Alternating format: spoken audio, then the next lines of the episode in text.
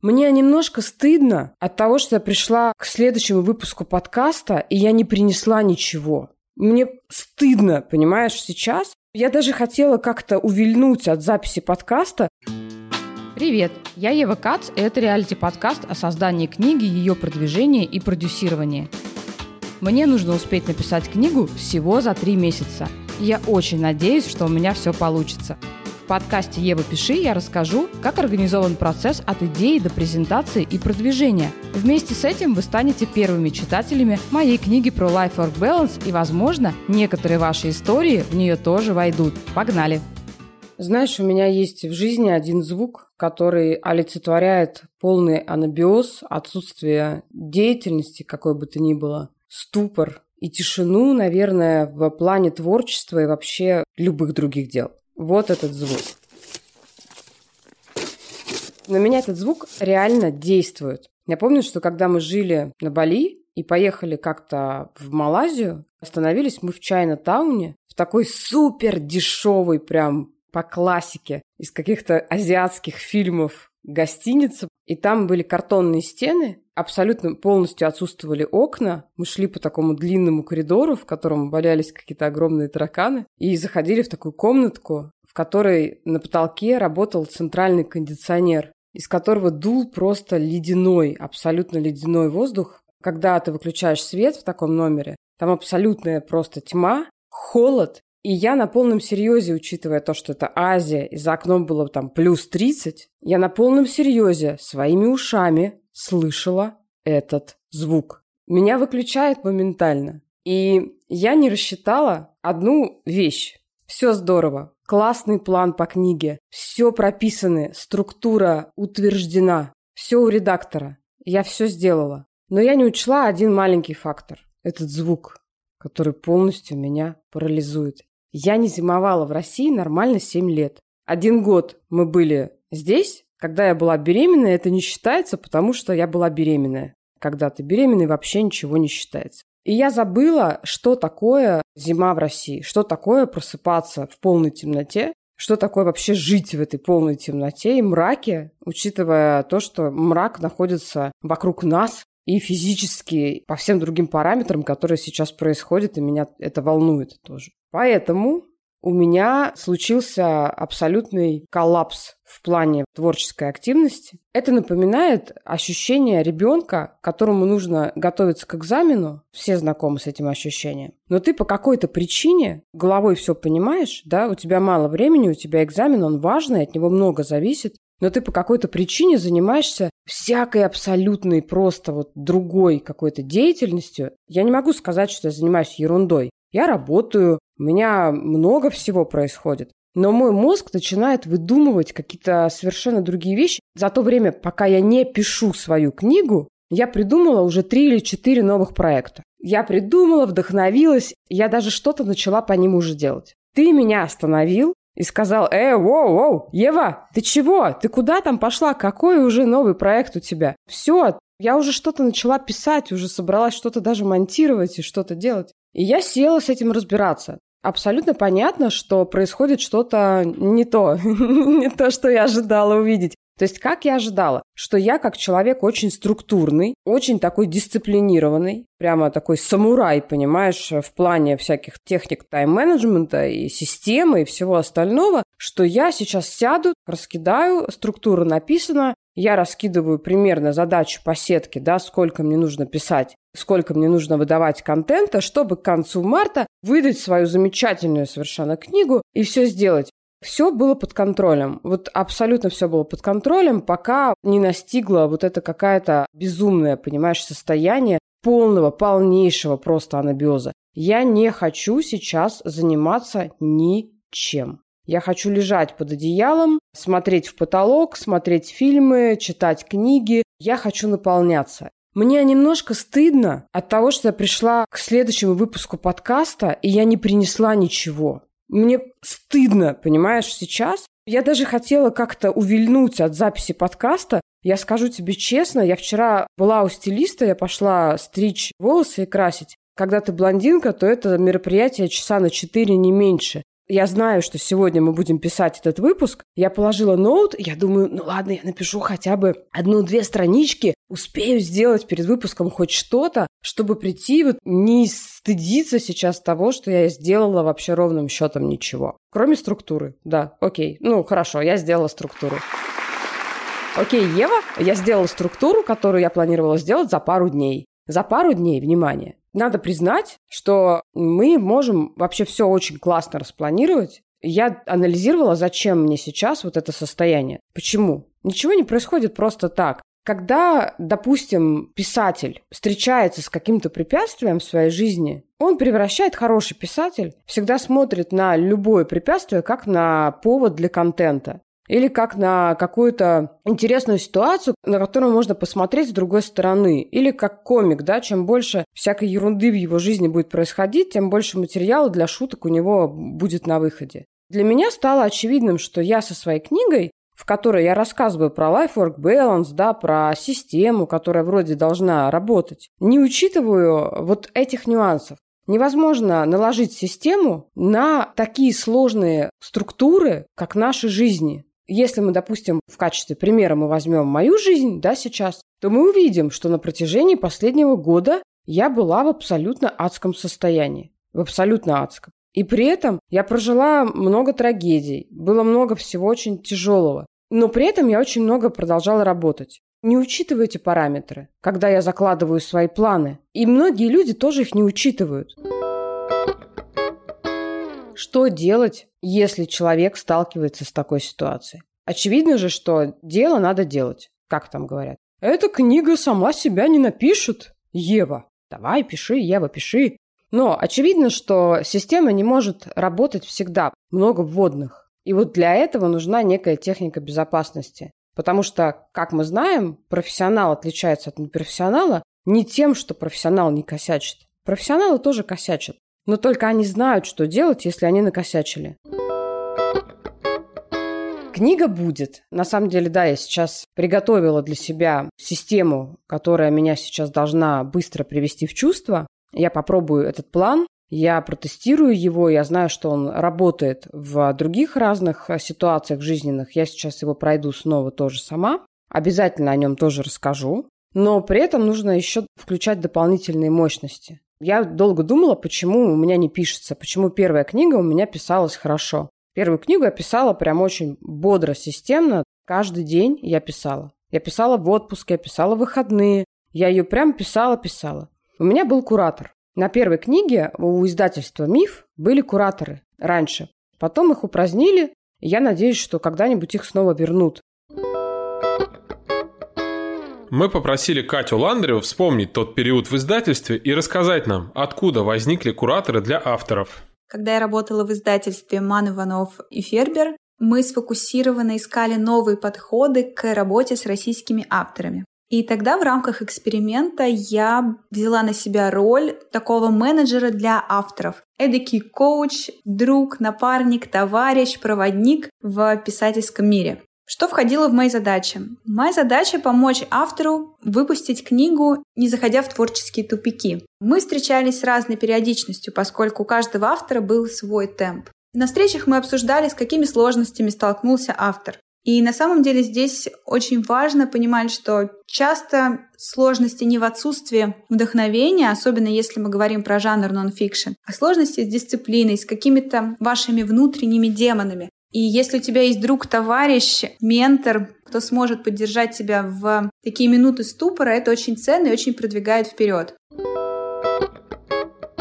Когда у тебя есть куратор, абсолютно все иначе совершенно происходит. Это как если у тебя есть тренер, и ты знаешь, например, что ты не хочешь идти на тренировку, ну бывает, да, такое. Но ты знаешь, что у тебя есть договоренность с тренером, и ты идешь. И куратор играет очень такую важную роль, особенно хороший. Он тебя не только структурирует, то есть как у нас это происходило. У меня был куратор Катя Ландрева. Гениальный совершенно куратор. Мы теперь с ней дружим. Катя меня собирала структурно. То есть мы выходили в Zoom на 30 минут, на 20 минут иногда, раз в неделю. То есть это немного, да, это не какой-то там коуч, который модно сейчас там, давай поставим цель написать две главы а именно куратор, который говорит, так, хорошо, ну ты написала, для чего, а в чем польза сейчас, как ты себя чувствуешь, это будет полезно людям. Катя действовала очень интересно, она действовала через мою писательскую человеческую природу, понимаешь? У меня же есть некое желание с миром поделиться чем-то.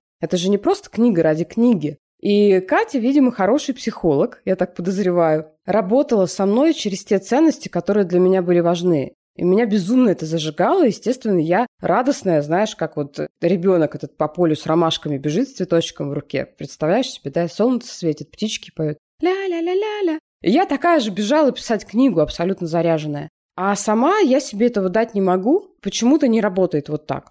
То есть самомотивация. Хотя вроде бы у меня все с этим было хорошо. Но вот в плане творчества оказалось нет. Что делает менеджер на таких встречах с автором? На самом деле очень сложно сказать, поскольку каждая встреча, каждый автор все очень индивидуально. Иногда автору нужен тонус. Нужно напомнить, что он ставил перед собой определенные цели, что он хотел рассказать о чем-то. Иногда нужно напомнить, зачем вообще он пишет книгу, поскольку когда мы находимся в самой гуще процесса, мы можем забывать о каких-то вещах и терять общую картинку. Иногда мы даже можем забывать про нашу миссию. И когда рядом с тобой есть человек, который может об этом напомнить, это очень круто. Иногда нужно как-то стимулировать, напомнить, что мы планировали сдаться до Нового года. А иногда нужно просто, я это называю, взять на ручки. Бывает, что человеку плохо, бывает, что он не бабочка, а гусеница, Разные бывают моменты, и часто в такие минуты авторы очень сильно корят себя за то, что они же обещали, они же должны, или вот у них же висит. Им нужно дать такое, на мой взгляд, разрешение. Две недели оставь, все забудь, вообще отложи. Через две недели мы со свежими силами, со свежими мыслями вернемся. Иногда автору нужно подсказать, где поискать вдохновение, где его могут натолкнуть на какие-то его мысли, на какие-то его открытия. Иногда автору нужно просто поспрашивать. Такое часто бывает, что, знаете, не идет мысль. Ты как собака, ты чувствуешь, ты понимаешь, но сказать это не можешь. И тогда в простом разговоре, наводя автора вопросами, вы можете вывести его именно на те мысли, которые он хотел рассказать, просто не мог из себя вытащить. И здесь это может стать очень классным толчком для него, таким бустом, импульсом, который позволит ему продолжить писать. У меня был такой случай, что я подтолкнула автора несколькими вопросами. Она говорит, так, давай мы сейчас прервемся, закончим встречу, встретимся через неделю, мне срочно нужно писать. И тогда она написала, наверное, самую классную главу из своей книги, это было очень круто. И что очень важно, даже если вы менеджер и пишете книгу про менеджмент, помните, что даже лучшему в стране менеджеру нужен менеджер на такие проекты. Свои задачи мы часто откладываем в приоритете, снижаем их приоритет в бэклоге и понижаем их важность. Когда у тебя есть рядом человек, которому ты обещал что-то написать, это очень сильно мотивирует. А если этот человек тебе напоминает, что человечество ждет твою книгу, потому что там столько несчастных людей, которые не могут разрешить себе мечтать, которые не могут разрешить себе сменить работу, и вот ты как раз рассказываешь им, как это сделать, как вообще к этому подступиться, как не бояться об этом думать, автора это очень заряжает и подбадривает, очень нацеливает на достижение результата, именно на донесение мысли до читателей. И я подумала, что я еще не делала этого, но у меня есть идея, и я хочу попросить Катю со мной работать дальше. Хотя Катя не работает уже в издательстве «Миф», но у меня есть желание попросить Катю со мной выходить на 15 минут в Zoom, в обмен, может быть, на что-то от меня хорошее, светлое, доброе. В общем, я думаю, мы найдем какие-то точки соприкосновения. Я хочу ее попросить, чтобы она дальше меня просто вот немножко подсобирала, просто как писателя. Я не знаю, что она мне ответит, но я уверена, что это какая-то такая интересная история. Это такой коуч для писателя, который может очень сильно подсобрать человека. Я, на самом деле, ну, минут на 15. Мне нужен твой совет, потому что я в каком-то жутком состоянии. Я так не прокрастинировала, наверное, может быть, даже никогда вообще в жизни. Я вообще не могу собраться. Я делаю действия, которые я обычно делаю легко. Давай, так, к примеру, то есть я пишу там три строчки, и я устаю как черт. И mm-hmm. я понимаю, что я накосячила с этим планом, потому что мне нужно было уехать в отпуск и ничего не делать, и ничего не обещать себе, а именно отдыхать. А я из-за того, что поджимают сроки, понимаешь, пыталась э, из этого что-то изобразить. Это такая одна проблема. Вторая проблема, у меня абсолютное какое-то потерянное состояние. Мы перепилили три раза, по-моему, я делала mm-hmm. разные варианты структуры. Я знаю, что бывает такое, знаешь, когда ты не можешь начать, ты mm-hmm. постоянно вот подготавливаешься. И я сейчас, ну все, мы вроде утвердили третью структуру, все в порядке, я отправила Ане, и мы в этот раз пишем книгу по agile. То есть если в прошлый раз я писала, как писала, это было mm-hmm. творчество, то сейчас это, ну, такой ран, mm-hmm. ран для ченджера. И я понимаю, что вот эта структура по agile, она сначала меня дико вперла, то есть я думала, блин, класс, мне будет все понятно, структура, все хорошо. Это вторая штука. Я понимаю, что интересный процесс в виде книги и того, что меня дико заряжает, там, где мне не ставят рамки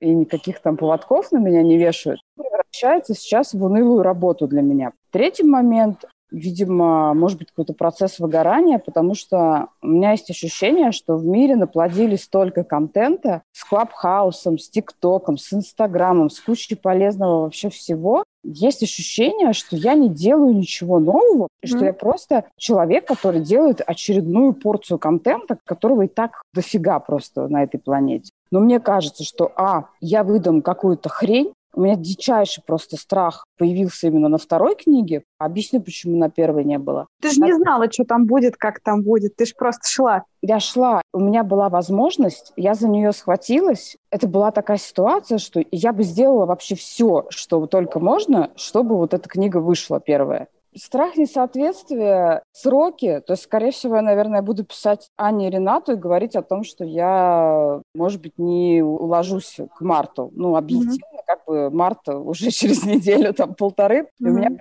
месяц. Если мне дадут отсрочку еще хотя бы там до апреля-мая, эту задачу я попробую уладить именно хотя бы, чтобы по времени, знаешь, четко понимать. Что делать со структурой? Я одна. Когда мы работали с тобой, я знала, что мы с тобой через неделю будем созваниваться. У меня были задачи. Я была заряжена. И заряжена, и задачи. Ты действовала как хороший коуч. Ты меня еще постоянно, понимаешь, драйвила. Я слышала, что ты сейчас устала, что тебе перестало быть весело. На самом деле, самая главная цель ты же пишешь книгу не для Ренаты, не для Ани, не для того, чтобы им был удобный процесс, не для того, чтобы ты все идеально сделал. У тебя же цель людям помочь. Мне кажется, знаешь, в чем дело? Это субъективная точка зрения. Я тебе расскажу, что со стороны вижу, а ты мне верни. Первая книга, она была сама по себе самоцелью. Тебе хотелось написать книгу и помочь людям, но на самом деле для тебя это была очень важная такая ачивка для себя самой. Да. Но книга была прямо целью. А сейчас, как я слышу, у тебя книга уже не цель.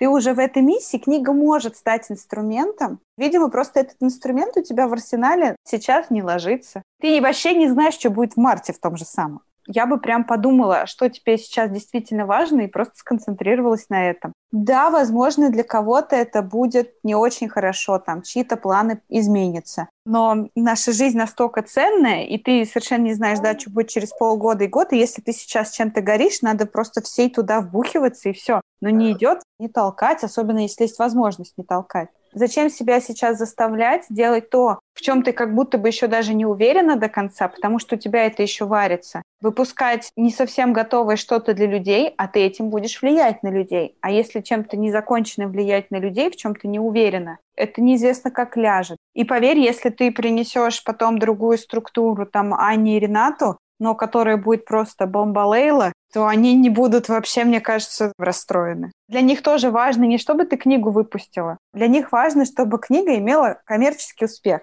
Коммерческий успех возможен, когда автор четко понимает и горит, и вообще прям всего себя туда вбухивает. Если этого нет, это, мне кажется, ответственность автора. Они же тоже не понимают, у тебя есть это сейчас или нет. Ты единственный человек, который может вообще флагить об этом как-то. Я так вижу, да, что твоя ответственность как автора сейчас это пойти допереваривать, честно сказать себе, ну вот сейчас нет, поставить себе новый срок, чтобы в болото не укатиться, Слушай, очень круто. Спасибо тебе за все. Меня прям отпустило только что.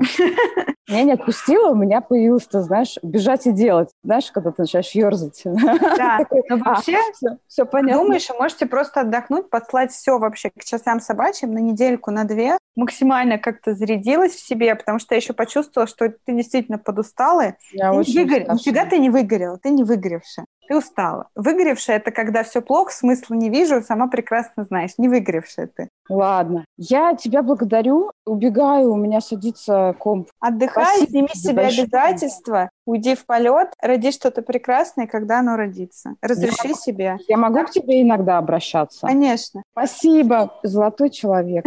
Я полетела теперь, видишь? Лети. Это не очень, наверное, профессионально. У меня есть мечта профессионально писать. Вот для меня профессионал – это человек, который в любом состоянии садится, пишет, и у него получается круто. Но мне нужно этому еще учиться. Я сейчас много что осваиваю для того, чтобы стать лучшей версией автора в себе. Я осваиваю сторителлинг, я очень много читаю про подачу материала. Я общаюсь сейчас с методологом по теме там, маршрута, который по материалу книги. Именно чтобы увидеть разные точки зрения профессионалов на этот материал, на эту информацию и контент. Когда-нибудь я освою этот навык, и для меня это будет просто частью профессии, да, то есть я села и я написала. Но сейчас я оказалась не готова. Я, как любой живой человек, принимаю свои ошибки, и самое главное, что я ищу для них решение и нахожу. Вот это важно. Бывает ситуация, что ты один текст пишешь полдня. Вот прям вот реально от состояния зависит. Вот один и тот же текст. Ты можешь писать полдня, ты можешь писать его неделю, а можешь его написать за 20 минут, потому что у тебя будет супер заряженное настроение и состояние. Честно говоря, на 90% уверена, что мастерство не в том, чтобы сесть, привязать себя к столу и заставить себя писать. Мастерство вообще в другом. Мастерство в том, чтобы достичь состояния, когда тебя так прет, что ты уже не можешь прямо не писать, понимаешь? И ты за 20 минут выдаешь то, что ты выдал бы за несколько часов в своем выгоревшем состоянии. И качество выше, и настроение, а самое главное энергия, которую ты вкладываешь, потому что все, что мы делаем, это энергия. Она совершенно другого толка. Это как солист Korn на сцене и солист Limp Bizkit. Кому интересно, посмотрите для сравнения, как себя ведут два этих человека. У одного энергия просто бешеная, у второго просто работа. Вышел, попел. Сейчас обижу фанатов группы Limp Bizkit.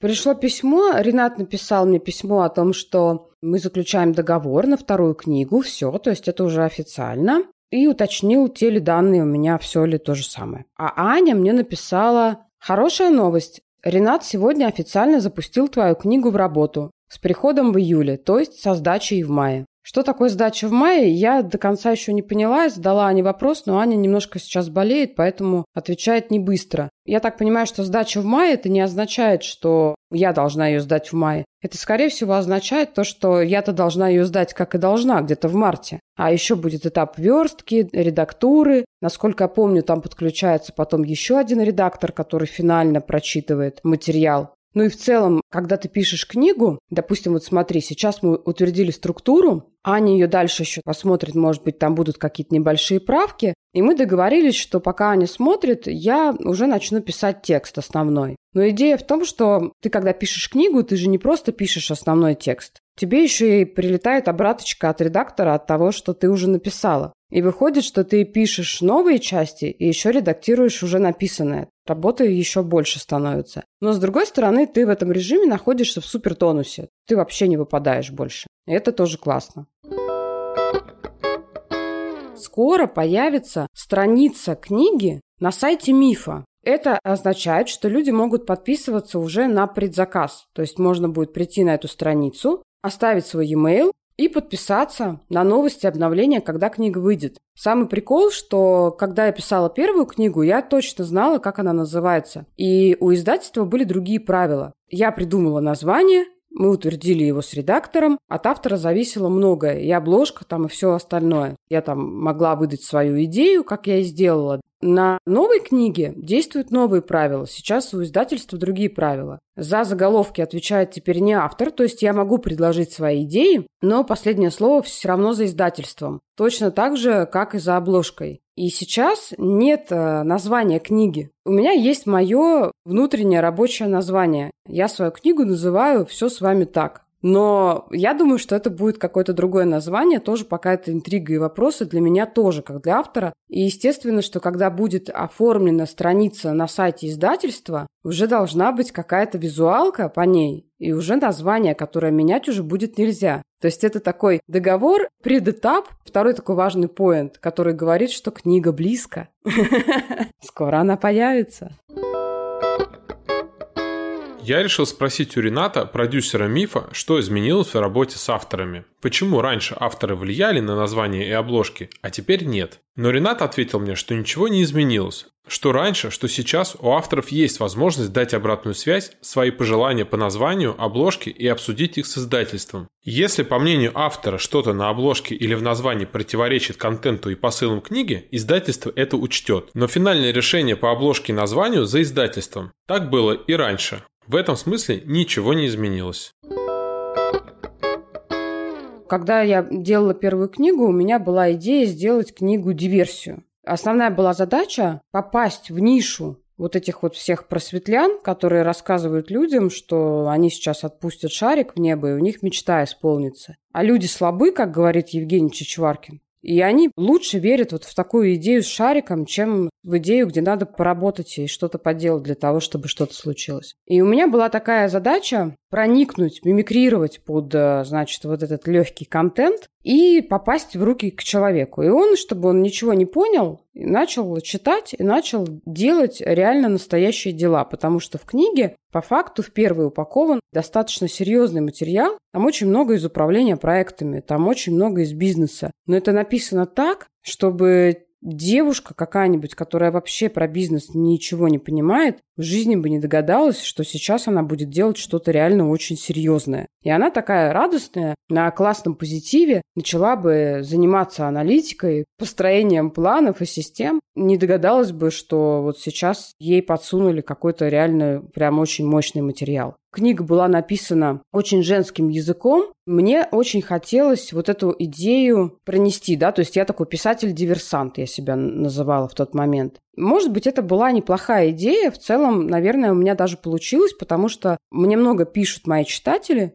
в основном в личку в Инстаграм, и рассказывают о том, что у них классные, правильные, реальные сдвиги в жизни произошли. Но идея такая, что иногда нам так хочется нравиться, что мы перестаем быть собой. Ну, мне кажется, что я была тогда незрелым. Не то, что как бы автором, а в принципе я была не настолько зрелой, здоровой личностью, как сейчас, не настолько сильной. Потому что сейчас я не хочу делать никакой уже девочкин язык, я не хочу притворяться кем-то другим. Мне как раз интересно быть собой, и чтобы на мой контент, на вот такой, какой он есть, да, без украшений, без рюшечек и без вот этих вот э, свистелок и перделок, приходили адекватные, классные люди, мои люди, которые этот материал поймут, примут и реально реализуют. Мне больше не хочется угождать всем. Я хочу сделать очень важное дело для той аудитории, которая реально это дело примет. И я прекрасно понимаю, что здесь то же самое, как в музыке. Ты не можешь нравиться всем. У каждого музыканта есть свои поклонники, свои фанаты. Это нормально. И мне кажется, что здоровый подход как раз в том, чтобы именно делать от себя, делать свое, то, как и делают настоящие лидеры и работать со своей аудиторией. И вот тогда будет эффект. Пусть это будет не количество, а качество. И вот это намного важнее. Поэтому во второй книге я не повторю этой ошибки, я не пытаюсь никому больше нравиться. Никаких жутких текстов типа «поставить бантик приоритета», у меня там был где-то заголовок, я сейчас иногда читаю, это просто рука-лицо. Что за мармелад вообще в башке, когда я это писала, понимаешь? То есть мне не нравятся те тексты и то, как я это все оформила. Я помню, что когда я писала их, получилось легко, весело, задорно.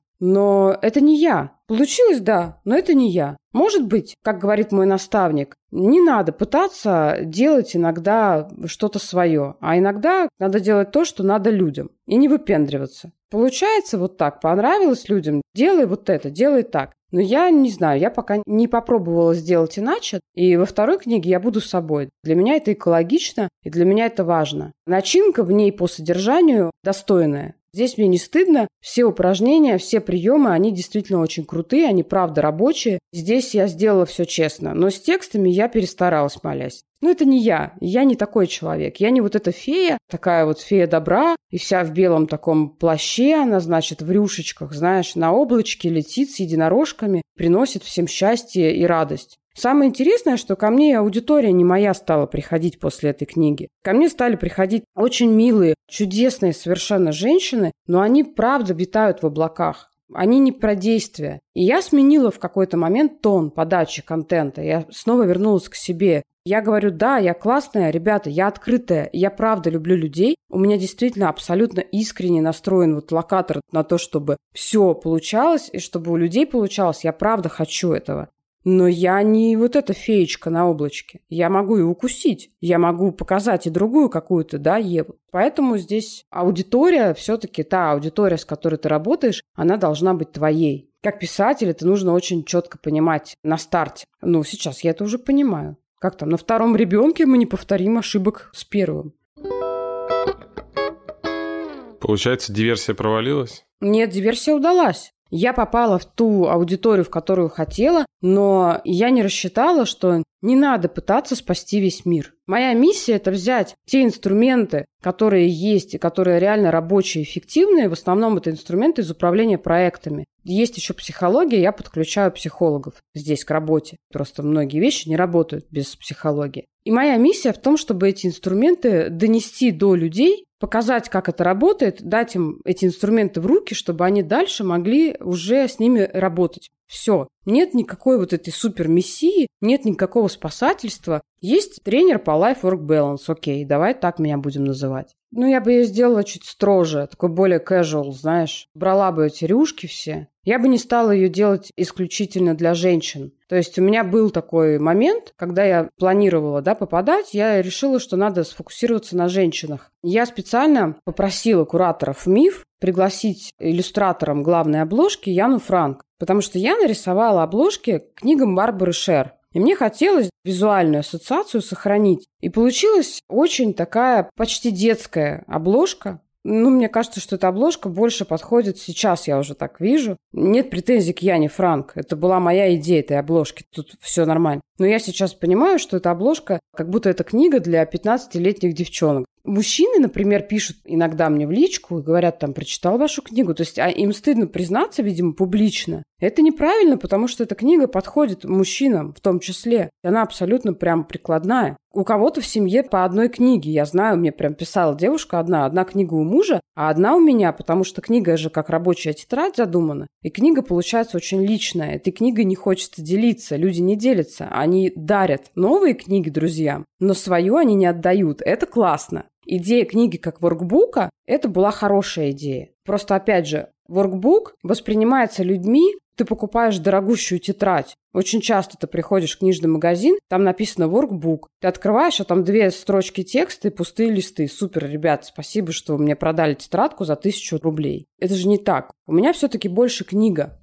С точки зрения цены книги, я бы работала на удешевление ее. Потому что, когда мы писали первую книгу, я не знала еще, ну как не знала, понимаешь? Мне даже в голову не пришло вообще об этом подумать. О том, что каждая иллюстрация, каждая финтифлюшка, каждая вот эта рюшечка в виде там таблички, еще чего-то, делает книгу дороже, по факту. В книге много иллюстраций. Я попросила иллюстратора Настю Киган, это детский иллюстратор, Именно специально я попросила детского иллюстратора сделать внутреннее наполнение каждой части. То есть 30 иллюстраций мы нарисовали. И 30 иллюстраций мы добавили в книгу. И был вариант сделать эти иллюстрации черно-белыми, а был вариант сделать их двухцветными. И что получилось? Что Настя рисует эти иллюстрации. Они получились восхитительные на самом деле, но я и ожидала, поэтому я Настю и позвала.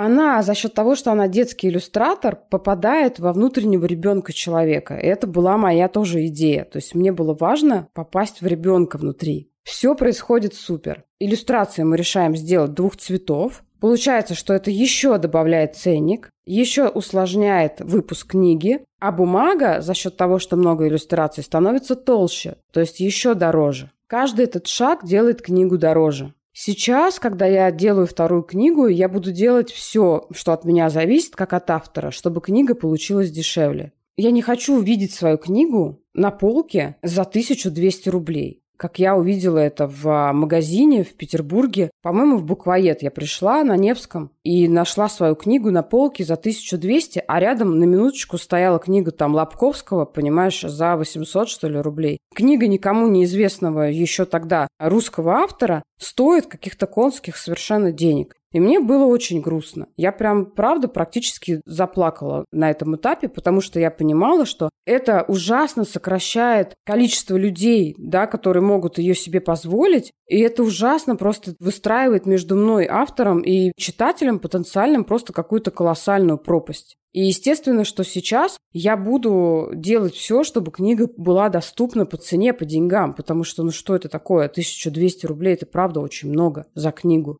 Получилась еще вот какая ситуация. Мы спешили к выставке «Нонфик», Поэтому первые книги вышли очень таким ускоренным экспресс-тиражом. Издательство сделало, по-моему, если я не ошибаюсь, 100 первых книг. Очень быстро их печатали, и они сделали черно-белые, эти книги. И к нонфику вышла вот эта первая тестовая партия. На нонфике люди купили самые-самые первые книги. Они были черно-белые, и у меня еще остались эти экземпляры. Они самые ценные, на мой взгляд. Потому что потом на выходе стало понятно, что иллюстрации Насти абсолютно нереально круто разрисовывать. Бумага очень плотная и толстая, и каждую иллюстрацию хочется разукрашивать. И когда ты разукрашиваешь иллюстрацию, ты как будто бы рефлексируешь над пройденной частью книги, которую ты прочитал. То есть получилось классно случайно.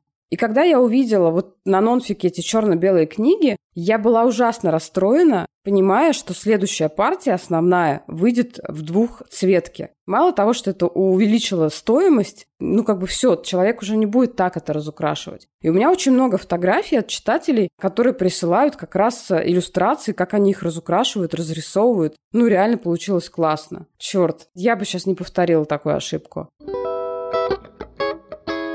В прошлом выпуске мы спрашивали у русских авторов, как они попали или не попали в издательство. Если вы не слышали этот выпуск, обязательно послушайте. А сейчас мы захотели услышать мнение с другой стороны и попросили Рената Шакабуддинова дать нам комментарий на эту тему. Мы спросили о том, сколько заявок приходит в издательство, как долго они рассматриваются, есть ли стопроцентная формула попадания и кому чаще отказывает издательство. Ну, в год получается от 500 до 1000 заявок, я думаю. То есть в день в среднем приходит от 1-2 до 5. В разные дни по-разному, но в среднем получается больше 500 в год. За один из предыдущих годов я смотрел специально статистику. У нас было 500 заявок, и только одна из них стала книгой, выпущенной в МИФе. В среднем статистика такая. Сильно меньше процента конвертации из входящих заявок в те книги, которые будут изданы. Конечно, еще есть другие источники. Те авторы, которые уже существуют, пишут книги, как э, Ева в твоем случае. Есть много переводных книг. Но если говорить именно про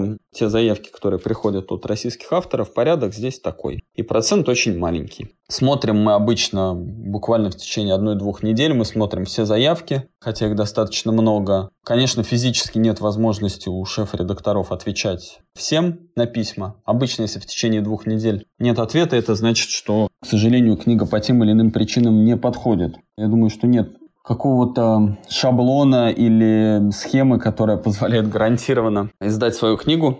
Надо просто понимать, что есть ряд факторов. Это в первую очередь профессиональный опыт автора, есть ли ему чем поделиться, насколько он эксперт, во-вторых, тема книги, насколько она интересна, широка, востребована, насколько она подходит издательству. Издательства ведь тоже разные. Кто-то издает, например, компьютерную профессиональную литературу, а кто-то нет. Кто-то издает саморазвитие, а кто-то только художку. Чтобы тема была востребована и подходящая именно для этого издательства, контент, насколько он структурированный, полезный, практичный, да, не вторичный и так далее. У нас очень большое количество критериев. Обычно, когда мы рассматриваем заявки, мы создаем такую тепловую карту, где смотрим по этим и многим другим параметрам, по количеству ссылок на источники и по многим другим, насколько контент качественный, проработанный и так далее. Это тоже учитывается. Вот эти все факторы в первую очередь принимаются во внимание, но при этом Нельзя сказать, что все они должны быть идеальны. Тем более, что должна быть идеальная рукопись в момент подачи заявки. Рукописи вообще может не быть, может быть интересная тема и концепция. Этого будет достаточно, а над рукописью и структурой уже поработает редактор с автором в дальнейшем.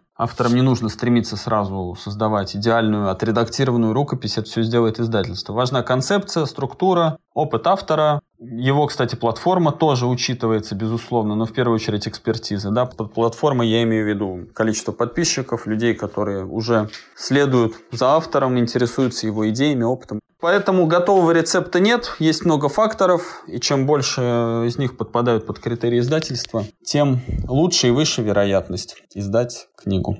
А вот Михаил Горский, издатель и продюсер корпоративных медиапроектов и крупных онлайн-мероприятий из компании Digital, считает, что писать нужно только уникальную книгу. Такую книгу будет легко продать издательству, а скорее всего издательство само захочет быстрее получить ее и инвестирует в ее создание. А вот ваши социальные капиталы значения не имеют. Я думаю, что писать надо только хорошую книгу. Писать надо такую книгу, которая уникальная, Ваши мысли, ваши знания, ваши идеи, которые там выражены, должны быть уникальными. Только вы это знаете, только вам пришла эта мысль, вы нигде ее еще не читали. Не надо повторяться, не надо перепевать на наш лад какие-то старые мысли. Не надо пересказывать то, что вы выслушали неделю назад у Гарри Вейнерчука. Ни в коем случае этого не делайте. Вы хотите написать книгу, там, не знаю, про продвижение в Инстаграме. Ну, посмотрите вы 100-500 книг, которые уже на эту тему изданы. Чем будет ваша отличаться? Помимо уникальности контента, у вас должен быть какой-то уникальный голос, которым вы все это пишете. Вы должны просто уметь писать буквы.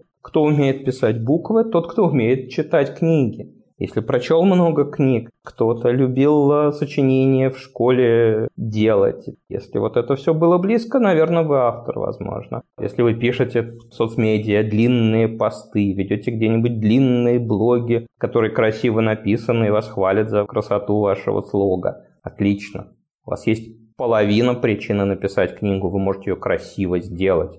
Второй половиной будет то, что вы можете рассказать о чем-то уникальном. Если вы уверены, что у вас невероятно уникальный опыт, невероятно уникальные знания, и вы хотите сделать книгу, хоть сами не очень пишете, ну окей, вы даете интервью журналисту или там, профессиональному человеку, пишущему, да, редактору профессиональному, он это потом излагает, но опять же посмотрите, есть ли у вашего журналиста, соавтора, да, редактора, ну, того, кто пишет, копирайтера, есть ли у него свой голос, умеет ли этот копирайтер писать тексты, прочел ли этот копирайтер там тысячу книг, есть ли у этого копирайтера отзывы людей э, независимых о том, что он красиво пишет. Таким образом сделанная книга, по тому, как я раньше сказал, уникальный голос, уникальная тема. Эту книгу несложно продавать в издательство. Как выбрать издательство? Все тут просто, есть сила бренда, очевидно, да. Чем крупнее издательство, чем больше оно делало книг в вашей области профессиональной, чем эти книги успешнее и на слуху, тем, конечно же, это издательство для вас престижнее, для вашего проекта. Не факт, что вы можете попасть в такое издательство, что оно согласится с вами работать, ну, может, просто потому, что у них план изданий на там, месяцы, годы вперед забит.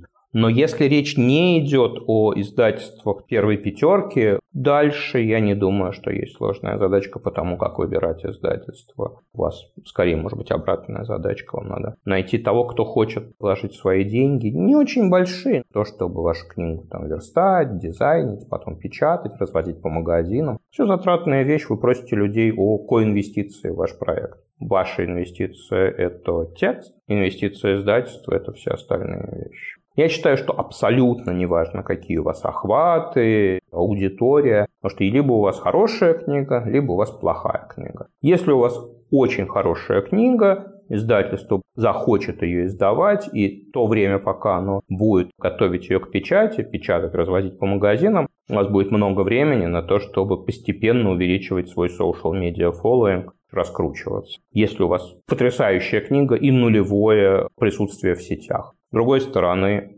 люди, которых нулевое присутствие в сетях, зачастую не писучие люди. Люди, которые любят писать тексты, вполне себе присутствуют в сетях, соответственно, это не проблема для них. Написание очень хорошей книги увеличивает шансы автора быть принятым в издательстве. Это, пожалуй, все, что мне пришло в голову.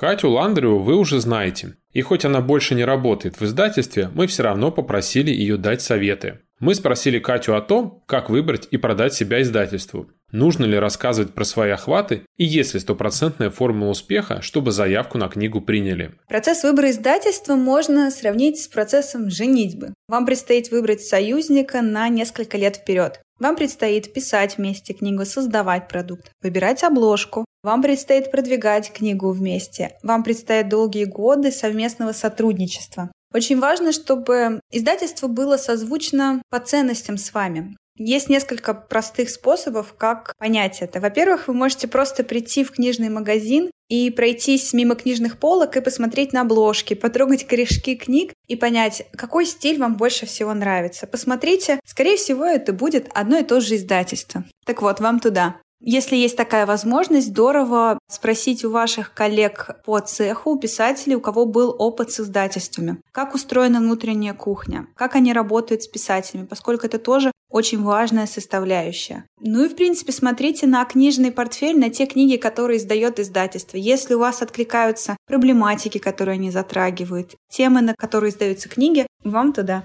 Когда вы пишете свое письмо в издательство, помните, что вы не один. В издательство приходят десятки, а возможно и сотни таких же писем. И здесь очень важно с первых строчек объяснить, почему ваше письмо заслуживает особенного внимания. Первую очередь нужно помнить, что классной и актуальной темы, интересной, ее сейчас недостаточно. Книжный бизнес — это все-таки бизнес, и нужно задумываться о продажах и о коммерческом успехе продукта. И здесь, если у вас есть ваша аудитория, то есть подписчики в социальных сетях, постоянные клиенты вашего бизнеса, читатели вашего блога, приведите эти цифры в вашем письме. Расскажите про актуальность темы, почему важно осветить ее совместно с вами. Вы можете подкрепить аргументами, например, с помощью данных из WordStat, то есть сколько запросов есть на данную тему, сколько людей интересуются данной темой. Вы можете рассказать про тренды, которые приходят с Запада. И, например, если сегодня этот вопрос не актуален, но очень вероятно, что буквально через полгода он будет просто на первых полосах газет и на повестке дня. Подумайте об этом. Помните, что важно не только, чтобы вам нравилась эта тема, чтобы она была актуальна, чтобы она откликалась у людей. Подумайте, как рассказать об этом издателю. Почему ему выгодно будет работать именно с вами? Если вы очень хотите начать писать книгу, но не знаете, с чего начать, начните писать в своей социальной сети. Во-первых, это поможет вам оттачивать навык. Когда вы пишете ежедневно какой-то объем текста, вы все лучше и точнее доносите свою мысль. Во-вторых, это поможет вам понять, актуальна ли это для аудитории, актуальна ли тема, о которой вы пишете. Возможно, конкретная тема кажется актуальной только для вас в силу вашего специфичного жизненного опыта, а для более широкой аудитории она не представляет какого-то глубокого интереса, она не откликается у них.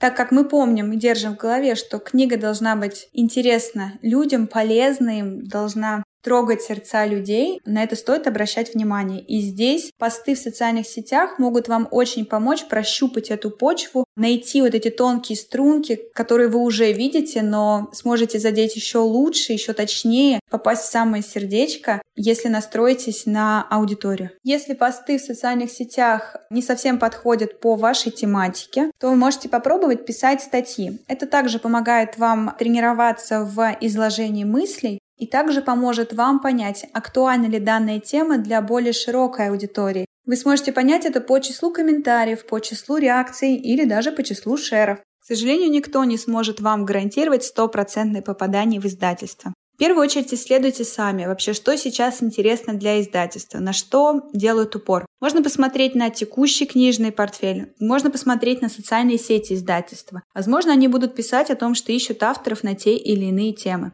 Можно постараться выйти на маркетолога, который работает в издательстве. Возможно, он не посодействует изданию вашей книги, но сможет сориентировать об текущих интересах издательства. Постарайтесь выйти на редактора. Возможно, он также сможет вас навигировать, сориентировать по поводу того, актуальна ли ваша тема для издательства на данный момент. Также можно попробовать обратиться к литературным агентам. Литературный агент – это человек, который знает правила издательского рынка, знает, какие издательства за какими темами сейчас охотятся и для кого ваш труд может быть актуален. Они могут помочь вам грамотно составить письмо в издательство, а возможно даже передать ее правильному человеку внутри. Подумайте о том, является ли актуальным для вас краудфандинг. Если тема действительно актуальна и, возможно, издательство сейчас не видит в ней потенциал, то народ увидит и проголосует рублем, и вы сможете собрать нужные средства для того, чтобы издать первый стартовый тираж.